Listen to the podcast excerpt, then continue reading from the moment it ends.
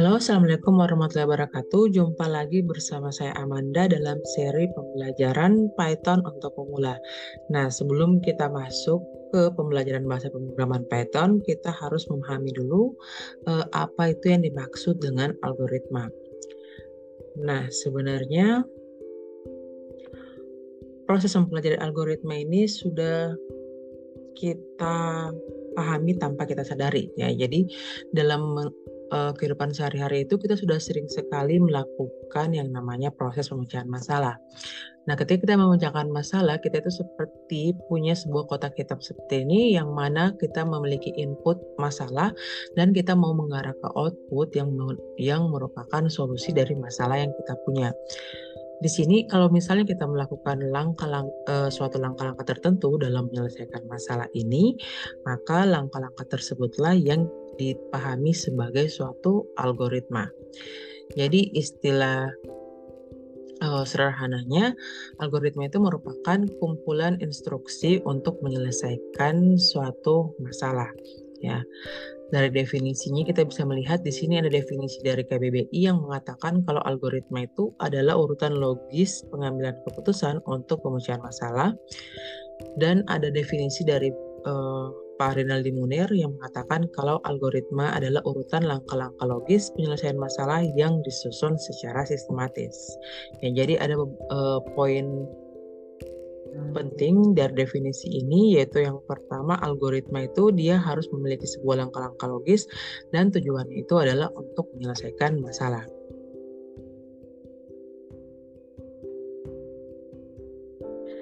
Kita lihat bagaimanakah itu asal usul dari kata algoritma.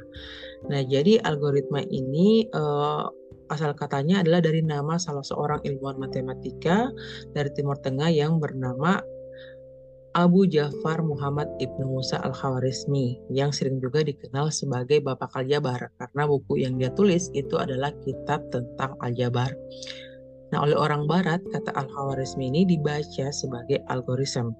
Nah, kata algoritma ini nantinya dia e, berubah menjadi algoritma atau yang diterjemahkan bahasa Indonesia menjadi algoritma. Nah, ciri-ciri dari algoritma menurut Donald Ignat adalah yang pertama, algoritma itu dia mempunyai langkah yang terbatas. Yang artinya algoritma harus berhenti setelah mengerjakan sejumlah langkah-langkah tertentu. Yang kedua, algoritma itu dia harus jelas. Dalam hal ini berarti setiap definisi langkah-langkah algoritma dia itu tidak boleh memiliki arti ganda ya atau kalau kita baca kita langsung paham apa maknanya. Yang ketiga dia itu punya input ya. Jadi algoritma itu harus memiliki masukan atau input. Yang berikutnya dia memiliki output atau keluaran. Dan yang terakhir algoritma itu dia harus efektif atau sangkil. Kenapa harus efektif? Karena di sini tujuan kita menyelesaikan masalah menggunakan algoritma adalah untuk mencari solusi terbaik atau solusi yang paling cepat kita dapatkan. Maka daripada itu algoritma yang kita punya dia harus efektif. Nah, di sini saya akan uh, menunjukkan contoh algoritma dari suatu proses pemecahan masalah yang sudah sering atau uh, kita hadapi atau yang sering sekali hampir semua dari kita itu pernah mau uh, membuat yang namanya Indomie goreng ya. Yang yang paling umum dibuat itu adalah mie instan. Di sini saya menyajikan bagaimana algoritma memasak mie goreng yang instan ya. Yang pertama itu kita akan rebus air hingga mendidih. Yang kedua, kita masukkan mie instan ke dalam air mendidih tersebut. Yang ketiga, aduk-aduk mie-nya. Yang keempat, tunggu beberapa saat hingga mie terlihat matang. Yang kelima, jika mie sudah dirasa matang, angkat dan tiriskan. Enam, campurkan bumbu-bumbu dan aduk hingga rata. Ini adalah algoritma singkatnya. Ya, kalau misalnya kita mau buat algoritma atau langkah-langkah yang lebih detail agar lebih dipahami, kita bisa membuatnya kurang lebih seperti ini. Ya, walaupun dia cukup banyak, tapi kalian bisa melihat di sini eh, langkah-langkah yang diberikan itu dia lebih detail daripada langkah yang sebelumnya. Kalau langkah yang sebelumnya ada langkah yang punya kalimat-kalimat panjang, di sini dia langkahnya kalimatnya itu lebih pendek. Nah, kita lihat contoh yang lain lagi. Di sini ada contoh algoritma mengirimkan surat elektronik ya. Ini adalah salah satu proses yang sering sekali uh, apa dilakukan kesalahan oleh mahasiswa, yaitu mengirimkan email. Nah, yang pertama itu kita bisa buka akun mail, misalnya kita punya email di mailgoogle.com, terus yang berikutnya kita masukkan email dan password kita, yang ketiga kita pilih tulis atau compose, yang keempat pada kolom kepada atau to kita tuliskan alamat email tujuan kita, yang keempat, pad, eh, yang kelima pada kolom subjek kita tuliskan maksud dari surat kita, yang keenam, tulis isi surat pada badan surat. Dan yang terakhir, kita pilih kirim atau send. Ya, jadi ini adalah uh, dua contoh ini merupakan bentuk-bentuk algoritma atau eh, langkah-langkah uh, pemecahan suatu masalah yang terurut dengan jelas yang sering kita lakukan dalam kehidupan sehari-hari. Jadi masih banyak lagi, banyak sekali pokoknya semua hal yang kalian lakukan secara terurut, yang mana dia itu punya tujuan tertentu, itu bisa kita kategorikan sebagai algoritma. Nah, setelah melihat contoh-contoh tadi, kita bisa uh, menyimpulkan domain algoritma atau apa-apa saja sih yang harus ada dalam sebuah algoritma. Yang pertama itu adalah masalah, yang kedua algoritma, yang ketiga program, dan yang keempat adalah prosesnya. Nah, masalah di sini itu adalah motivasi atau dasar kita untuk membuat algoritma.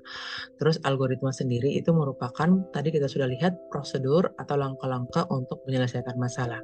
Satu hal yang perlu kalian ingat, eh, ada kalanya itu satu masalah dapat diselesaikan dengan lebih dari satu cara. Ya, jadi seperti contoh pembuatan mie tadi, ada kita bisa lakukan dengan cara cara yang singkat atau bisa juga dengan cara yang lebih panjang. Bisa juga dengan cara yang lain. Kalau misalnya ada orang yang membuat uh, masak mie instan itu dengan cara lain. Terus yang ketiga itu program. Program itu merupakan gambaran formal dari suatu algoritma dengan menggunakan bahasa pemrograman yang dapat dimengerti oleh komputer. Ya, kalau ini kalau kita berbicara tentang algoritma komputasi. Dan yang terakhir adalah proses. Proses itu merupakan kegiatan menjalankan langkah-langkah yang ada dalam sebuah algoritma. Jadi kalau kita sudah punya algoritmanya dan kita eksekusi atau kita lakukan, maka eh, kegiatan itu disebut sebagai proses. Nah, tadi uh, apa namanya? dari algoritma algoritma dari pemahaman tentang algoritma itu khusus untuk algoritma komputasi atau algoritma pemrograman kita punya yang namanya syarat perlu atau apa yang harus ada sehingga uh, algoritmanya kita itu bisa dijalankan. Yang pertama itu adalah input atau data yang harus diberikan pada komputer. Yang kedua adalah output atau informasi yang akan diperoleh dari komputer dan yang terakhir adalah logika. Logika itu merupakan alur berpikir dalam merencanakan proses program. Jadi uh, logika yang dimaksud di sini adalah logika sama dengan logika yang kalian pelajari dalam matematika ya. Jadi dia basicnya di uh, kalimat-kalimat menjemuk seperti menggunakan kata dan atau jika maka ya di mana logika ini nantinya dia itu terdiri dari sejumlah instruksi yang mengubah input menjadi output yang diinginkan. Uh, di sini uh, saya memberikan contoh lagi tentang algoritma penjumlahan dua bilangan bulat.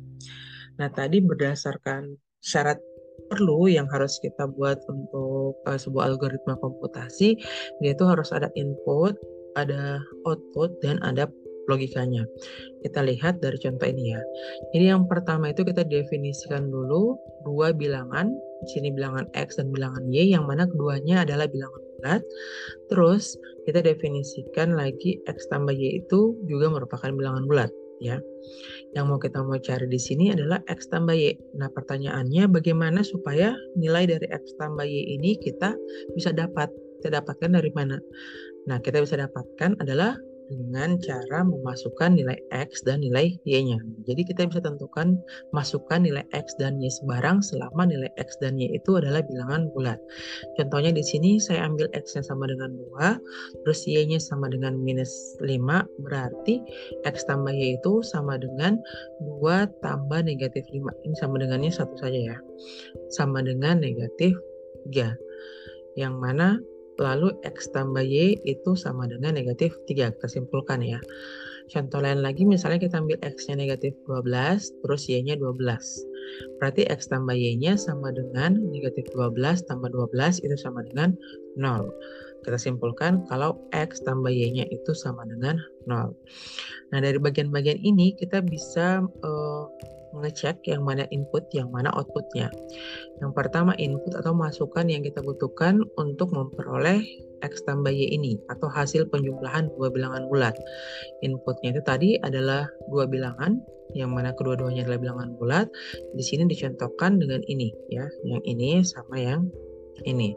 Selanjutnya outputnya. Output itu berarti apa yang mau kita dapatkan informasi dari program ini. Apa yang kita mau dapatkan outputnya itu adalah hasil penjumlahan dari X tambah Y tadi ya. Yang mana itu dia ditunjukkan dengan ini hasilnya. X tambah Y sama dengan negatif 3 sama yang ini. X tambah Y sama dengan 0. Terus yang terakhir itu adalah alur logika yang kita punya. Apa yang kita lihat alur logikanya dari sini? Yang pertama itu jika X-nya bilangan bulat dan Y-nya bilangan bulat, maka jumlahkan X dan Y. Ya, jadi ini alur logikanya. Itu artinya apa? Kalau misalnya X dan Y-nya bukan bilangan bulat, itu kita tidak bisa melakukan menentukan penjumlahan X tambah Y ya karena di sini kita sudah definisikan kalau X Y-nya itu harus bilangan bulat. Yang berikutnya, jika X tambah Y ada, maka tampilkan X tambah Y. Ya, kita lihat di sini X tambah Y-nya dia ada, maka kita simpulkan atau kita tampilkan X tambah Y-nya. Nah, kalau kita tuliskan dengan lebih runut proses uh, algoritma penjumlahan bilangan bulat tadi, kita bisa tuliskan seperti ini ya. Yang pertama, deklarasikan variabel X, Y, dan hasil jumlah sebagai bilangan bulat. Yang kedua, masukkan nilai X. Yang ketiga, masukkan nilai Y. Dan yang keempat, lakukan operasi penambahan X dan Y, dan simpan hasilnya di variabel hasil jumlah.